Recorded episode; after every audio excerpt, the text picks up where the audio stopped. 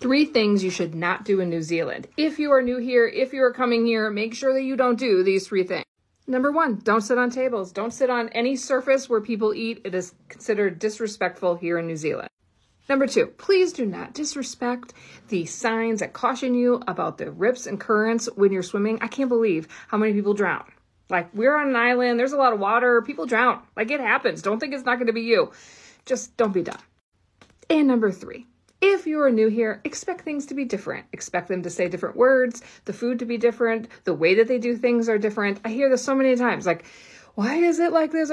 It's a different place, it's a different culture. They value things differently. It's okay. When you go to a new place, expect it to be different and embrace it. That's part of why you're going to a new place.